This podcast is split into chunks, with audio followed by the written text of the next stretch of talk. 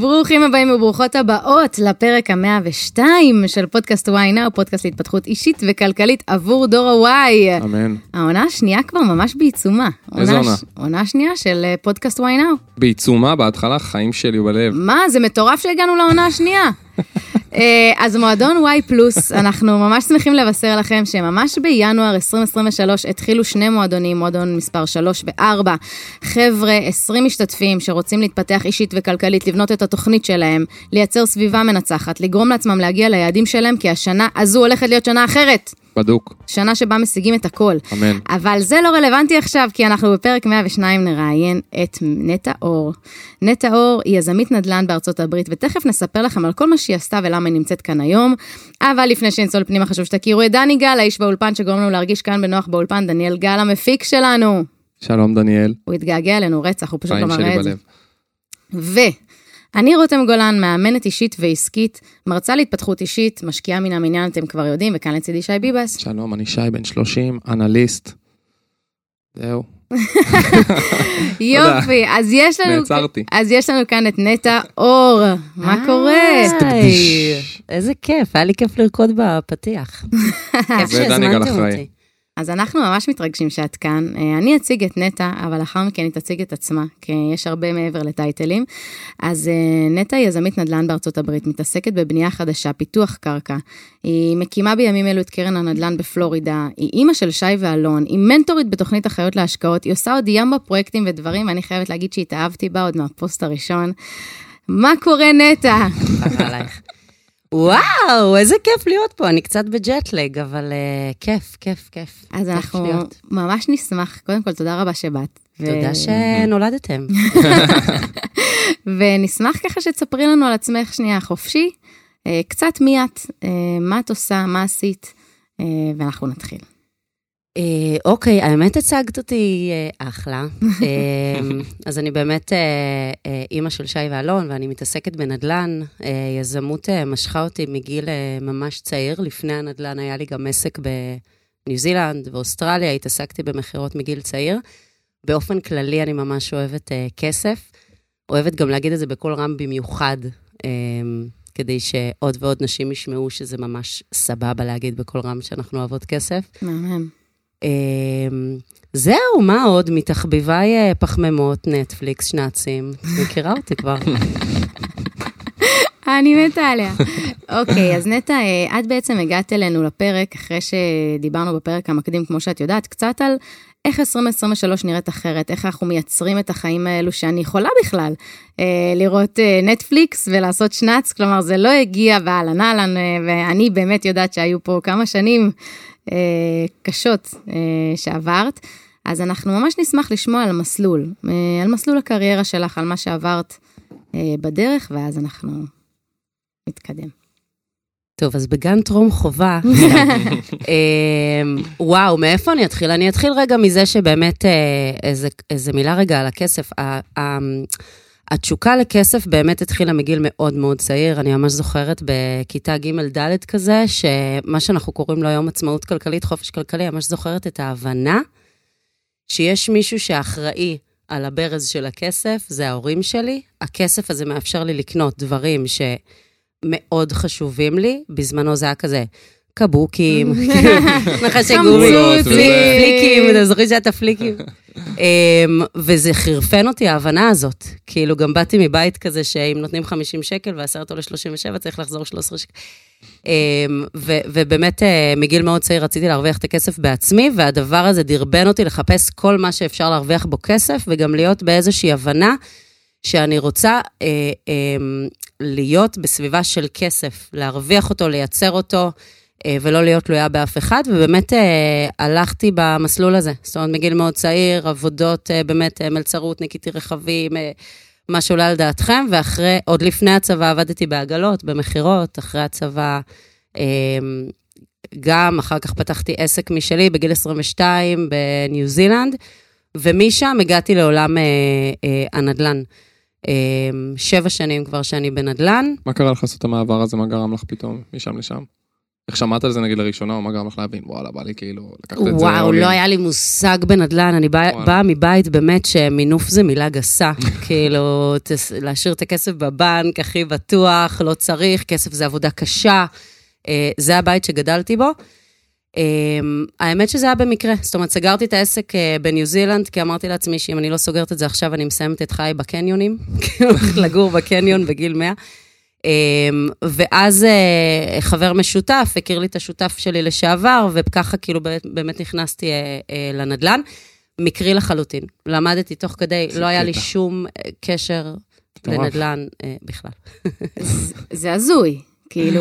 מטורף. אני טוענת אה, שאין דבר כזה, מקרי לחלוטין ולא באמת תוכנן, כי בעצם זה מוכנות שפוגשת הזדמנות. כלומר, היית מוכנה לזה בגיל מאוד צעיר וחשבת כל הזמן איך כסף עובד, ואיך אני רוצה שיהיה לי, ואגב, אתם לא יודעים את זה, אבל נטע אה, ואני דיברנו כמה פעמים, והיא אמרה לי, רותם, אני לא רוצה שאני אצטרך לבחור, למה אני לא יכולה לקנות גם וגם? נכון. כאילו...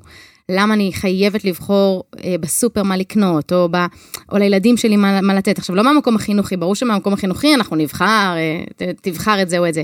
אבל אני גם גדלתי במציאות כזאת, שאם קונים את ה-X, לא יודעת, גבינה, אז לא קונים את הקוטג', ואם קונים את זה, אז לא קונים את ההוא. כלומר, איזושהי תחושה, שוב, לא חלילה לא, לא היה, היה, אתם יודעים, בסיסי כמו בכל בית, אבל אף פעם לא היה, יאללה, קחו גם וגם. כאילו, אם אני ואחי תאומים, אז... ויש יום הולדת, אז קחו את המשחק הזה, זה יהיה משחק נכון. לשניכם. תריבו עליו. אה, כלומר, מעין כזה, תבחרו. או בעיקר, באמת, היכולת בחירה.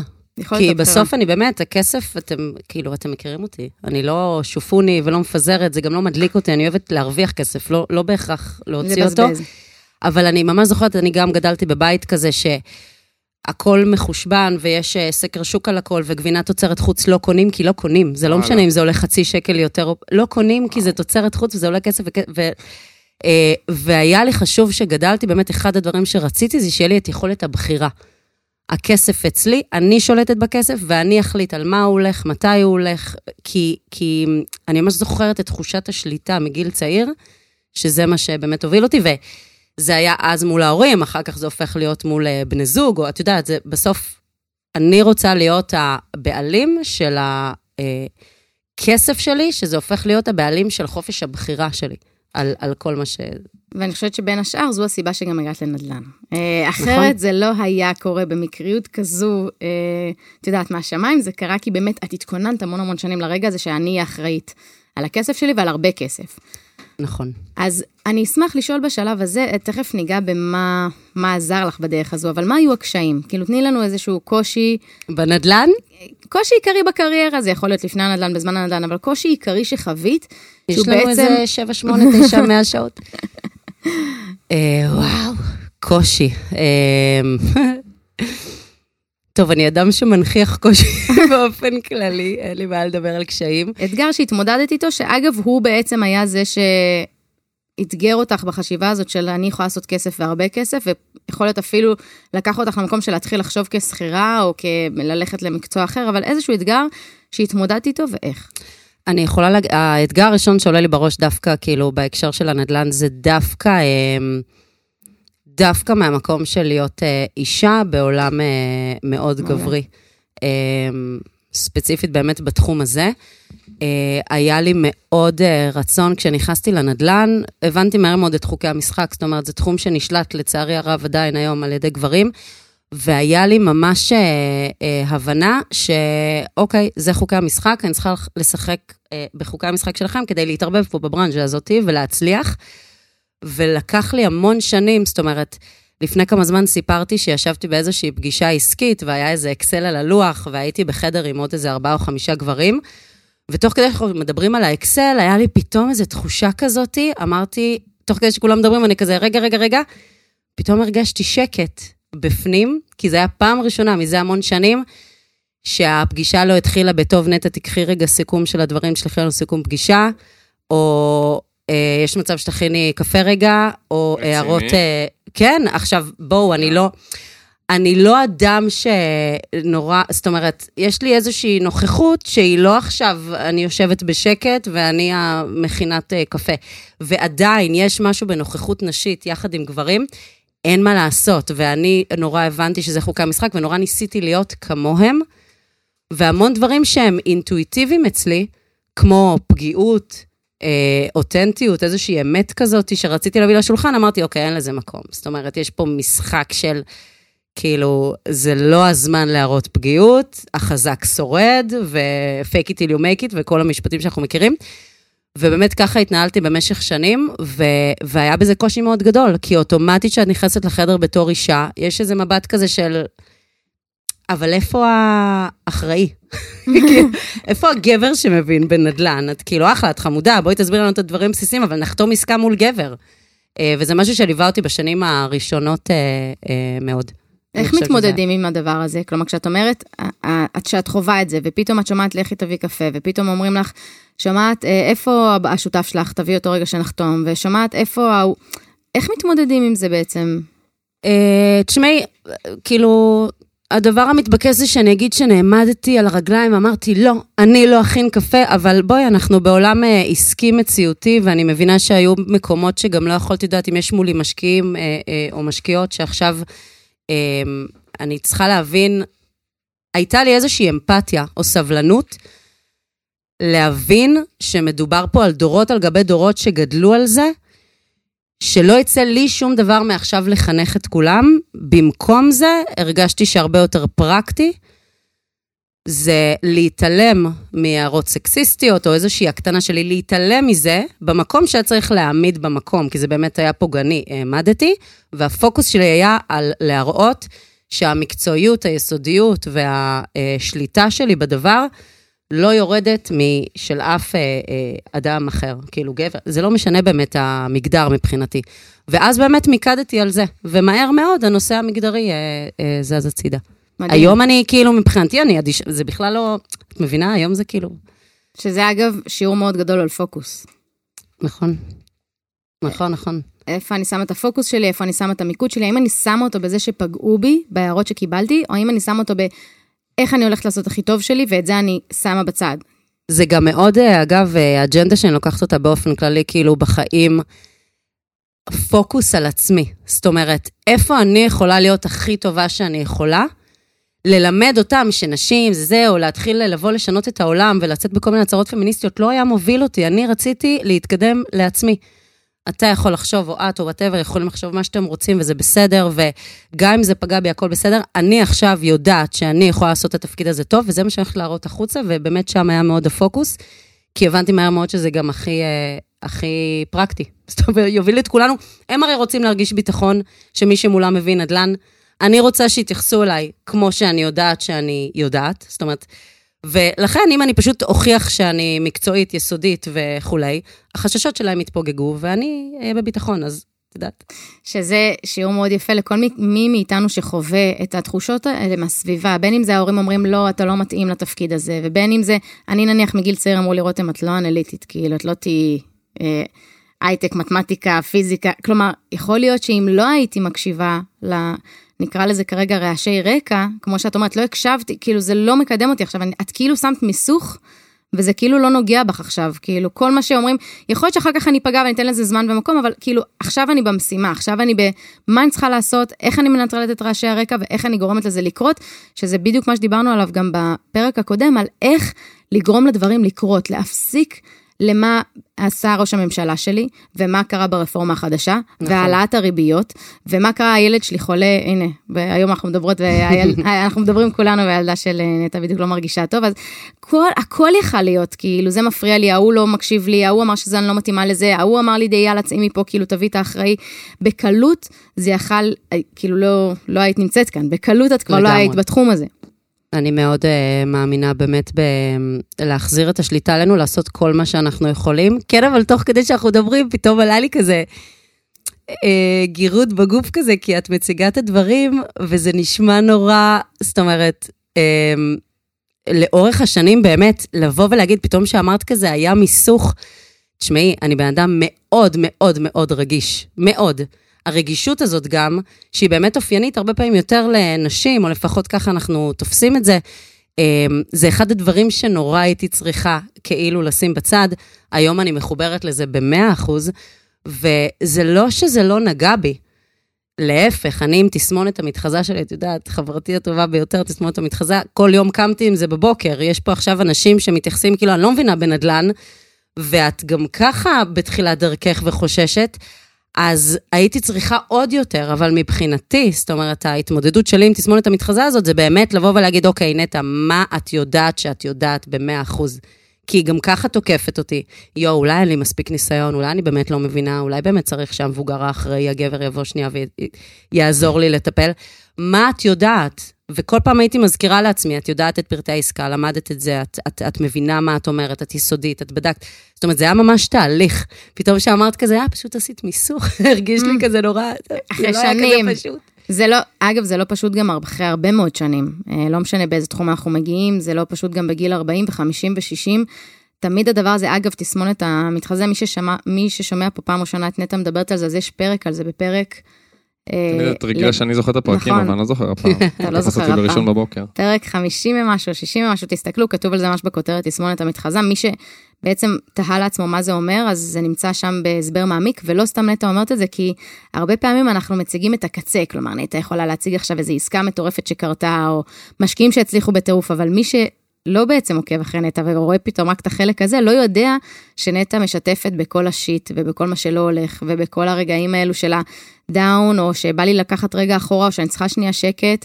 אה, והדברים האלו הרבה פעמים לא רואים אותם בטח ובטח בנדל"ן, כלומר, אתה רואה את נכון. התוצאות בסוף. זה אחד הדברים, אגב, שהכי הם אה, חשובים לי בטירוף. אנחנו בתחום, אה, כל אנשי הפיננסים, הנדל"ן, הכסף, זה באמת, הנטייה הזאת באמת יותר אה, להחצין הצלחות. יש לי רגישות מאוד גדולה לזה, כי אני, כי אני המון פעמים שומעת את הצדדים. קודם כל, אני בן אדם. אם אני עכשיו פועלת בתחום הזה, ואני עכשיו עשיתי עסקה של 120 בתים, ואני עפה על עצמי, ופתאום יזם אחר יספר שהוא בנה שכונה של 500 בתים, אין מה לעשות, אנחנו בעולם השוואתי. אני מרגישה שהמשפטים האלה של... אני במרוץ משלי, אני בקצב, אני לא מסתכלת לצדדים. בואי, עבורי זה חרטא, מי שמגיע, לש... מי שמגיע לרמה שהוא רק פועל במסלול שלו ולא אכפת לו מה קורה מסביב, אני מעריצה אותו, אותה באמת. אני מאוד מושפעת מהסביבה, ואני מרגישה שבתור מי שמתעסקים בכסף, נדל"ן וכולי, מדברים על חופש, עצמאות כלכלית, יש לנו אחריות מאוד גדולה כלפי הסביבה. לא רק להראות איזה יופי, אנחנו אוכלים קוקוסים בים, הכסף נופל עלינו מהשמיים. עזבי רגע את מה עברנו בדרך. ביום-יום יש פה התמודדות מטורפת. להגיע לחופש כלכלי זה לא דבר של אהלן אהלן, ההגדרה גם מה זה חופש כלכלי מבחינתי. בשבילי להגיע ל-20,000 שקל פסיבי, זה לא חופש כלכלי. חופש כלכלי אמיתי, עבורי לפחות, זה ברמה שאין לי דאגות ביום-יום לשום סכום של כסף. אני יכולה לחיות את רמת החיים הכי מקסימלית שאי פעם חלמתי עליה. אני בוחרת מה אני רוצה לעשות, וגם כש, כשהמקום הזה נמצא, בואי נגיד שמי שבאמת חי את, את אורח החיים הזה, הוא לא באמת רוצה לשבת מול הים, כי אנחנו אנשי עשייה, ובכל מקרה, סטיתי מהנושא, זה לא, מאוד דווקא חשוב זה לי. מעניין. הגדרת חופש כלכלי עבורך? וואו, איזה שאלה. יש לי, האמת, יש לי כאילו מספרים בראש. מעולה. שכל, אבל uh, אני לא, אני מודה שיש לי איזה פחד מהם, אני אגיד לך למה. לא פחד שאני לא אגיע, פחד שהם נמוכים מדי. כל פעם שיש לי, נשבעת לך, יש לי קטע, אני יודעת שאני אמורה כזה, אנחנו בהתפתחותי, אני אמורה להגיד שיש לי חזון, מטרות לחמש שנים, לעשר לא, שנים, לא, אבל זה, תגידי אני מרגישה. שחזון ומטרות מקטינים אותי. אני אוהבת, באמת, בגלל שאני מודעת לעובדה שאני כל הזמן בעשייה, כל הזמן. מחר בבוקר פתאום בום, יכול להיפתח איזה תחום חדש שלא חשבתי. כמו שאת אומרת, כאילו מוכנות פוגשת הזדמנות, ובאמת שמתי לב שיש משהו מתוכי שמאוד רוצה לעשות ולהשפיע ולצמוח. אני מבינה ב state of mind שלי שכסף תמיד יהיה. אני יודעת שיהיה כסף. זה, זה, זה ייכשל, יהיה כסף, זה, אני מייצרת כסף, זה מה שאני יודעת ורוצה לעשות. ולכן להגיד, אוקיי, עוד חמש שנים אני אגיע לחמישה מיליון, כאילו, מק- פת- אני מרגישה ממש חרדה שלא קיים, אבל מה אם זה יהיה 20 מיליון דולר הכנסה, את מבינה? כן. כאילו, ומה אם... ואז סתם אני מרגישה שזה לא, לי זה לא עושה טוב. אני חושבת שבאמת אה, כל אחד אה, מה שמתאים לו, גם המון מההתנהלות שלי היומיומית היא לא, היא, היא לא מה שמלמדים בספר של ה...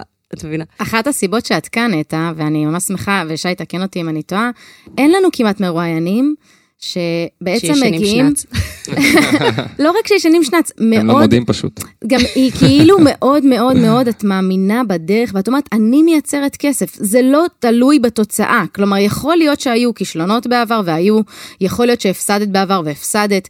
כלומר, אני יודעת שהדברים האלה קרו בדרך, וזה, לגמרי. וזה לא שינה את התחושה שלך ואת האמונה האמיתית הפנימית. עזבי רגע את התוצאות בעולם המציאות, שאני מייצרת כסף, וכסף יהיה. נכון. שזה דבר שאנשים מנסים לסגל לעצמם 30, 40 ו-50 שנה ולא מצליחים.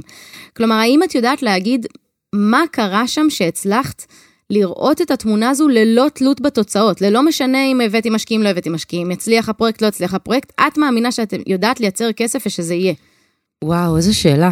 אני חושבת שבאמת, זה קטע שאת אומרת, כי לפני כמה זמן באמת, אה, נראה לי גם שדיברתי איתך וגם דיברתי עם אה, חברות, ב, ב, בעולם היזמות, אין לי עוד, אה, זאת אומרת, אני, אני לא שכירה, וגם אה, כשאני מת- עוסקת בנדל"ן, אין לי הכנסות שוטפות. אני היום, רוב הזמן שלי והפוקוס באמת הולכים על פרויקטים יזמיים, כל מיני ייעוצים ודברים, אני באמת פחות עושה, כי זה מוציא אותי מהפוקוס, ולכן אני רצה אה, אה, ריצות, חלקם קצרות וחלקם יותר ארוצות, אה, ארוכות, ואז בא סכום מאוד גדול של כסף. עכשיו, אני יכולה להגיד לכם שב-2021, שעשיתי 35 פליפים, וזה היה כישלון מטורף, באמת, כאילו, שוב, כל אחד יראה את זה אחרת, אבל עבורי זה היה כישלון. זאת אומרת, איפה שחשבתי שיהיה הכספים, זה לא איפה שהם היו בפועל מבחינת רווחים, ונוצר מצב שבאמת, שנה או שנתיים רצתי בלי יותר מדי אה, אה, הכנסות. תכננתי את, הכ- תכננתי את ה... זאת אומרת, כמובן שאני מתנהלת כלכלית בצורה שבאמת ידעתי מה קורה עם, ה, אמ, עם הכספים שהיו לי לפני, והיה לי תזרים מפרויקטים נדל"ניים אחרים, אז היה לי הכנסות פסיביות, אבל מבחינת מה חשבתי שיצא מהפליפים ומה יצא בפועל, באמת, אה, פלופ. פליפ שהפך לפלופ. אמ, ואז, ו, ותוך כדי אני עושה פרויקטים יזמיים בטקסס, עם רווחיות מאוד גדולה, ואני יודעת שעוד כמה חודשים מגיע כסף שמכסה אחורה חמש שנים, לא שנתיים. זאת אומרת, העבודה היזמית היא כזאת, שצריך אורך רוח ואמונה אמיתיים, שעוד מעט נפגשים עם הכסף, ולפעמים לא נפגשים איתו, ונפגשים איתו פעם הבאה. אמ, וזה משהו שאני חושבת שמגיל צעיר, כשהתחלתי באמת להתעסק עם הכסף, הבנתי שיש משהו, בהתחלה זה היה נראה לי מזל, הנה, פה הייתה לי הזדמנות. אחר כך אה, אני עושה את העגלות, לפני הצבא כבר טסתי לעשות עגלות, ואז הציעו להיות שותפה באוסטרליה, ומשם פתחתי משלי, אמרתי, אוקיי, היה פה חלום, היה פה שוב הזדמנות, ואז בנדל"ן אני הופכת להיות שותפה מהר מאוד, ופות... ובשלב מסוים, באמת בשנים האחרונות, הבנתי שזה לא אה, מזל, זה משהו, יצר יזמי מתוכי, של עשייה, שפוגשת רצון ותשוקה לכסף, שנוצרה איזושהי הבנה שזה תמיד יגיע. זאת אומרת, לא מפחיד אותי כבר שיש איזושהי תקופה ללא הכנסות, כי אני מסתכלת על איזה ראיית מקרו. זאת אומרת, אם אה, אה, אחרי אה, שנה או שנתיים מגיע מיליון דולר, מה זה משנה שלא עשיתי 20 או 30 אלף שקל? את מבינה? כאילו, הכל בהתנהלות הכלכלית של הדבר, לוודא ש, שיש לי איך לשלם שכר דירה. ולקנות לילד שלי חרב של Power Rangers לחנוכה, אחרת הוא זורק אותי מהבית. אז זה, זה נראה לי זו ראייה שאין למרבית האנשים. אני אגיד לך מה, מה, אני חייב לומר שמה שתפס אותי עוד מלפני כמה שאלות זה שפשוט אמרת שכאילו היום כולם הולכים באיזושהי דרך, נורא נורא קל להיות חלק מהזרם, להגיד כן מטרות, קל. יעדים, אני גוזר את זה לפרקטיות, אני זה, אני פה, אני שם, ואנחנו גם מדברים על זה מלא, כאילו בואי, אבל אני חושב שהיופי זה... אני חושב שהיופי זה להסתכל על מישהו שעושה את ההפך, או עושה משהו אחר ולוקח את הכיוון שלו, ואשכרה בטוח ב... בדרך שהוא עושה, כאילו ברור שיש עליות וירידות ו- וכל פעם, ו- וגם באלו שלוקחים את הדרך הרגילה יש עליות וירידות, אבל אני חושב שגם צריך איזשהו אומץ לבוא ולהגיד, אני רואה את החיים ככה, ואני פועל בצורה הזאת. זאת אומרת, היום נורא נורא קשה לצאת מהנורמה, אתה רוצה להיות כאילו נכון. כמו כולם, האבא העשיר האבא העני הזה, כולנו... ובגלל זה אני גם אומרת שאני חושבת שהאחריות פה היא מאוד, כי, כי יש פה מסרים, באמת, אני יודעת כמה זה מתסכל לראות מהצד שכולם פתאום בחופש כלכלי, זה נראה כן. שכולם הגיעו ואני כולם, לא, זה וזה... משגע. אה, אבל אני באמת, המטרה שלי היום, זאת אומרת, כסף הוא לא המטרה, תמיד אומרים, נכון, כסף הוא האמצעי, ולא המטרה. מהמם. קודם כל, כסף מאוד מקושר לי לערך עצמי, זה משהו שאני חושבת שהוא wrong, והלוואי שהוא לא היה, אבל במקרה שלי זה עדיין שם. אני חושבת שזה גם חלק ממה שמניע אותי, אבל המטרת על שלי היום, זה שיהיה לי נעים. שיהיה לי נעים. אם אני עובדת 8, 9, 10 שעות ביום, לא נעים לי. לחוץ לי, לא כיף לי, אני מנסה לקבוע, נגיד, ביום, לרוב ביום אחד לא יהיה לי יותר מפגישה או שתיים, כי זה דורש ממני כוחות. כן. השנ"צים הזה, שכזה נהיה כזה צחוקים, שאני עושה שנ"צ, זה כלי עבודה מבחינתי. אם אני עכשיו צריכה לאסוף את הילדים שלי מהגן, להיות איתם אחר הצהריים, ובערב יהיה לי בתשע זום או בעשר זום, אני לא מדברת איתך אפילו לעבוד לתוך הלילה, שזה משהו שאני לא כן. עושה. אני צריכה כוחות, ולכן שנ"צ מבחינתי הוא כלי עבודה, זאת אומרת, אני לא מתנצלת עליו בכלל. כן.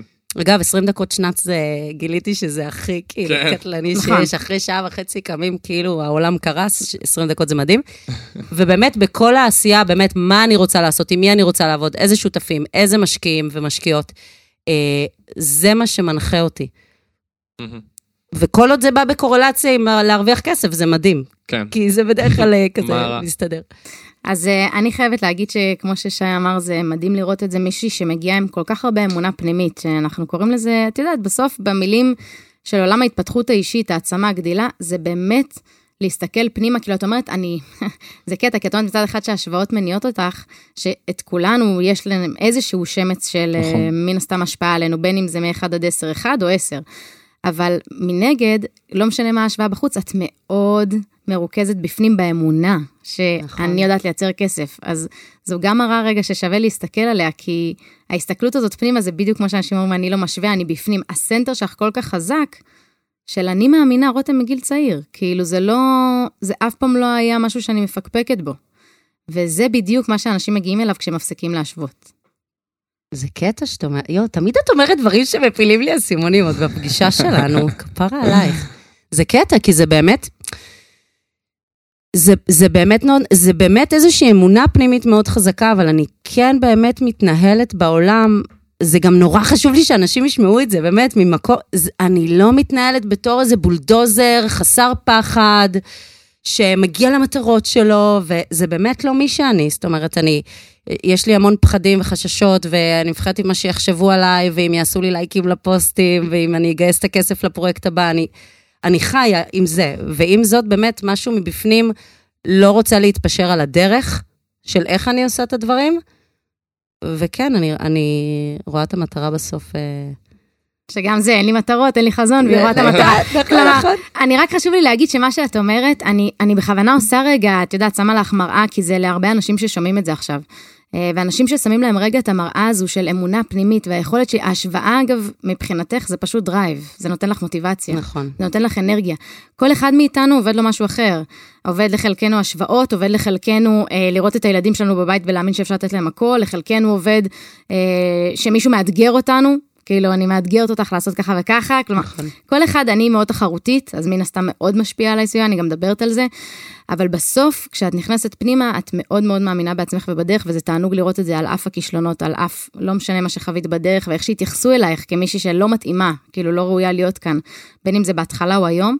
דרך אה, אגב, אני חייב גם לומר שאחד הדברים שאני חושב שיש בך ואין בהרבה מאוד אנשים, וזה מה שלדעתי מחבר הרבה אנשים אלייך, זה היכולת לדבר על כישלונות. נכון. וזה היום, כמו שהתחלת לדבר ככה על חופש כלכלי, כל אחד, כן, אני בחופש שלי, הנה בדיוק אני עם הילד שלי בגן חיות, עם החופש הכלכלי שלי, וכולם, איזה יופי, איך עבדתי, וכל הזמן מספרים איך הצליחו, ותראו נכון. כמה כסף עשינו, עכשיו זה סבבה, אין לי בעיה, זה מדהים, זה נותן drive, אבל שבן אדם כל, כל הזמן מראה רק כמה הוא מדהים, וכמה הכל מוצלח, אז זה כמו שאנחנו אומרים, בכל התרבות של הסושיאל, שאתה מייצר איזשהו מיצג שווא, נכון. ולפעמים דווקא היום בעולם של המאוד, הנה אני מושלם, לבוא ולהגיד, נכשלתי, תסתכלו. תקשיב איזה קטע שאתה אומר את זה. כשהתחלתי, אה, אה, לפני שנתיים וחצי יצאתי לדרך עצמאית, וממקום של תסמונת המתחזה של הלייף, התחלתי לספר את הכישלונות ואת הצדדים המכוערים של הפליפים, לא כי אמרתי, אה, זה ימכור ויביא משקיעים ומשקיעות, אלא כי אמרתי, וואי, אני חייבת, אנשים התחילו להגיד איזה תותחית, ואני חייבת שהם ידעו את האמת.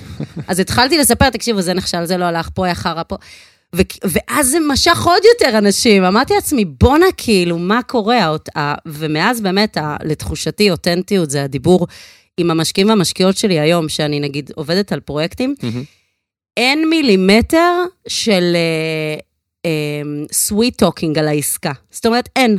הדברים כמו שהם, ככה הם מוצגים, וככל שאני עושה את זה יותר, גם נגיד בשיווק וגם מול משקיעים ומשקיעות, אני קולטת כמה האמת will set you free. כאילו, כשמביאים את הדברים כמו שהם, זה פשוט א', מושך אה, אחרינו אנשים, נכון. ולי זה מאפשר לחיות עם עצמי בשלום, את החופש שלך באמת, ולא להגיד התחייבתי למשהו ועכשיו אני צריכה, ממש. לא יודע מה. ממש. נכון, אני דווקא חושב באמת שבעולם שהוא כל כך צבוע או לא אמיתי או יודע לייפות את המציאות, כמו שכולנו רואים את הממומנים האלו של אה, 13 אחוז בזה וזה, וכאילו, אחי, בוא, לגמרי. מה קורה? שה- אז כאילו, כשאת אומרת דברים כאלה, זה פתאום, לי זה עושה את ההפך. בעולם לא אמיתי, שאתה אמיתי, אני חושב שת, שחושבים שזה כאילו אמור לייצר מיצג לא טוב, כי אומרים, הנה, נטע נכשל, למה שאני אשקיע אצלה?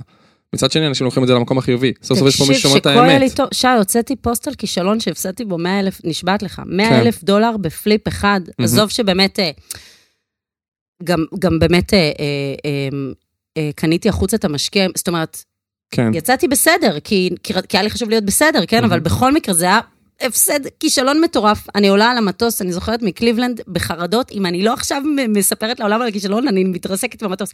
חייבת שכולם ידעו שנכשלתי, יורדת מהמטוס, באינבוקס, 20 משקיעים ומשקיעות, מתי ההשקעה הבאה? ואני אומרת, כאילו, חבר'ה, מה קורה? הרגע סיפרתי שנכשלתי, כאילו, אתם לא... ואז אני מבינה שמה שאנשים בעיקר מחפשים זה אמת. נכון. אנחנו רוצים להרגיש ביטחון, אנחנו לא רוצים נכון. חרטוטים, במיוחד נכון. משקיעים ומשקיעות ב-2022, לא רוצים לא תשואה מובטחת ולא שהכל יהיה מהמם, הם רוצים כנות ואמת. נכון, ו- ומי שנותן להם את זה, בעיניי הוא כאילו על הגל, זהו, לא צריך שהכל יצליח. נכון. כי לא הכל מצליח בחיים, מה לעשות? כי אין דבר כזה, כי בעצם ככל שאנחנו מתקדמים יותר, גדלים יותר, זה אומר שנחווה יותר כישלונות, נחווה יותר אי הצלחות, אין מה לעשות, ככה זה עובד, אנשים חיים במעין מחשבה, אם אני על הגל, אני אמור רק להצליח. וואי, הפוך לגמרי. הוא הנכון, ככל שאתה נמצא על הגל יותר זמן, מה יקרה בסוף הרי? בגל האמיתי בים, מה קורה, שי? נופלים. נכון, אין מה לעשות, לא משנה כמה אתה על הגל. עכשיו, זה לא סתם ככה, הטבע לא סתם עובד ככה. זה באמת נכון, ככל שאנחנו גדלים, יש לנו יותר בעיות. ככל שאנחנו הולכים לעוד פרויקטים, אנחנו ניכשל יותר פעמים. זה חלק מזה, אה, ולאנשים קשה להשלים עם זה, ובגלל שאת בגיל מאוד צעיר הצלחת להשלים עם זה, שיהיו כישלונות והם חלק מהדרך, אז האמונה הפנימית נשארה. כי ראית לאורך הדרך מה, מה הולך לקרות. כן, לא שהם לא מרסקים אותי, כן, באמת, אני לא ברור. מתמודדת, כישלונות זה כאילו חרא גדול. נכון, אבל כאילו, אין פה מה. ברור, אין פה מה, מותר להגיד חרא גדול ב... אנחנו אומרים דברים יותר גרועים. בהחלט מותר, ואני חייבת להגיד שבאמת לקראת סיום אנחנו נשמח לשמוע אה, מה הטיפ שאת היית נותנת לעצמך מלפני עשר שנים, אה, אחורה. וואו. 10, 15, עם. מה שאת יודעת היום, עבור אלו ששומעים את זה עכשיו בגילי 20, בגילים יותר צעירים, האמת היא, זו 25. שאלה מעולה. אה, עם מה שאת יודעת. היום, היום מה שאת יודעת ואיך שאת מסתכלת על החיים, היית אומרת לעצמך לפני עשר שנים. שהיית שכירה, אני מאמין? קודם כל, שכירה תכלס אף פעם לא אף פעם לא כל היית. כך היית, כאילו, היה איזה שלב כזה לפני שהפכתי להיות שותפה בכובע הקודם, אבל מה הייתי אומרת לעצמי היום? קודם כל, לקנות מלא נדל"ן. מלא נדל"ן, מלא נדל"ן. אמ, וואו, הייתי אומרת לעצמי, איך שאת ומה שאת מביאה, זה מעולה. תנסי כמה שפחות להקשיב לקולות הרקע, תוציאי את האמת הפנימית הזאת החוצה, וזה יתפוס. לקח לי המון זמן, באמת, דווקא מהמקום של תסמונת המתחזה, שפתאום הבאתי את עצמי החוצה במאה אחוז, כי רציתי שאנשים יראו, שלא יחשבו שאני איזה מתחזה, שהגעתי לאיזה מקום שבאמת איזושהי הרמוניה, של גם התוצאות מגיעות במינימום אה, מאמץ, שאני גם לא מתביישת להגיד את זה, מדהים. גם המקום הזה של "אה, אנחנו, אה, אני עובד מהבוקר עד הלילה, כאילו לא מתחברת לזה, זה לא עושה לי טוב, לא מעוניינת. אה, ועם זאת, בלי להתפשר על התוצאות ועל הכסף, שבו אני מאוד מעוניינת. ובאמת למצוא את המקום שנעים לי, נעים לי וטוב לי, וככה אני בוחרת לעשות, וזה מי שאני, ו... ואז יוצא גם מוצר החוצה, זאת אומרת, בהצעת הערך החוצה, מתחברים אליי המשקיעים והמשקיעות שמי שאני בדיוק מתאים להם, ומי שמחפש סיפורי אה, הצלחה והבטחות, לא מתאים לו שאני אהיה, ושותפים שלי שמחפשים איזה פאסון, לא יהיו שותפים שלי. אני, שותפים שלי, אני יכולה להגיד להם, תשמעו, אני מתה עם פחד, אני בכיתי בלילה, אני לא יודעת אם אני אצליח לגייס, והם מכילים את זה.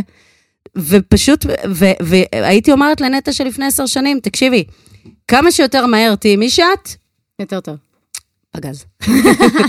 טיפ מעולה. כאילו, לא בקטע, זה היה נשמע כזה שחצני עכשיו. לא, חס בכלל. לא. לא בקטע, בקטע אותנטי, לא בקטע שאני בדיוק. מהממת. בכלל לא, וזה מהמם. ממש ממש לא, זה גם אין לזה קשר למציאות.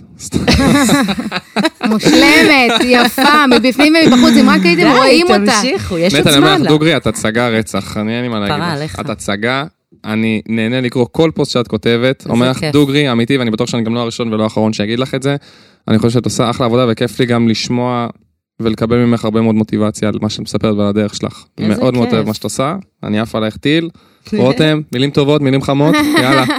יש, יש עוד זמן. שמים מילים חמות.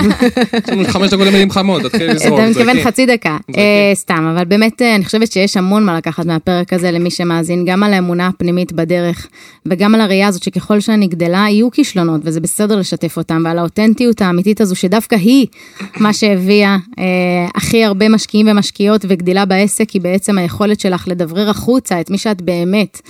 בלי הפחדים ובלי איך יגידו ואיך זה ייתפס, והיום אני יכולה להגיד לך שאני מאמנת עסקית. גם במועדון שלנו מגיעים הרבה חבר'ה בעלי עסקים וגם בכלל, ואנחנו רואים כמה קשה להוציא פוסט החוצה, להוציא סרטון, אנחנו יודעים, גם אנחנו מתמודדים עם זה עד היום, אנחנו מדברים על זה, שכמה זה לא פשוט, אני תמיד מדברת על זה שזה נראה כאילו אני אוהבת להצטלם, אני ממש לא אוהבת להצטלם, זה לא דבר שטבעי לי לעשות, כל פעם מחדש. אני עובדת על זה כדי לעשות את הדברים, כדי להוציא החוצה גם את השיט וגם את הדברים היפים, שניהם לא באים לי בכיף. אה, אז אני עובדת על זה יום יום, ופתאום לראות אותך אומרת, אני מקום שנעים לי. כאילו, זה, זה לא מובן מאליו, אה, בטח לא בממדים שלך וב...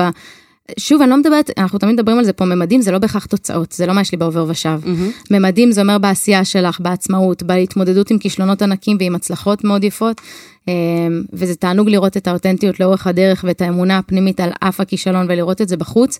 אה, אז נטע גם באמת נמצאת בפוסטים ובפייסבוק ובעוד מקומות שאתם יותר מוזמנים לעקוב ולהסתכל. אה, ואני יכולה להגיד שתמיד, תמיד, תמיד כיף לי איתך, אני תמיד מרגישה שפשוט מי שאת זה נמצא על השולחן וזה כיף אדיר. איזה כיף, יואו, את עושה לי צמרמורת. זהו, רותם. אז אה. תודה לנטע. יואו, תודה לכם, איזה כיף לי. איך היה לך? יש מישהו אחריי? בואו נעשה עוד שעה. יש, עוד מעט תראי אותו. היה מהמם. נהנית, ספרי לחברייך, תגיד- ברור. תגידי להם לבוא. אומרת. ספרי למכרייך, תמליצי, אז לידידייך. תודה שבחרתם להקדיש זמן לעצמכם ולהאזין לפודקאסט Why Now. תוקירו את עצמכם על זה שהחלטתם לפתח את עצמכם אישית וכלכלית. אם אהבתם את הפרק, שתפו אותו בבקשה עם אדם אחד שאתם מכירים ואוהבים. צלמו מסך כשאתם מאזינים לפרק ותייגו אותנו בסטורי, Why Now פודקאסט או בפייסבוק Why Now. כי רק בעזרתכם נצליח לגדול ולהיות משמעותיים עבור הדור שלנו ולהגיע יחד לכמה שיותר בני ובנות דור ה-Y. אמן. ותמיד זכרו, שי? Why Now, כי אין זמן טוב לעכשיו להתקדם לעבר החיים שאתם באמת, באמת, באמת רוצים לעצמכם. לעצמכם.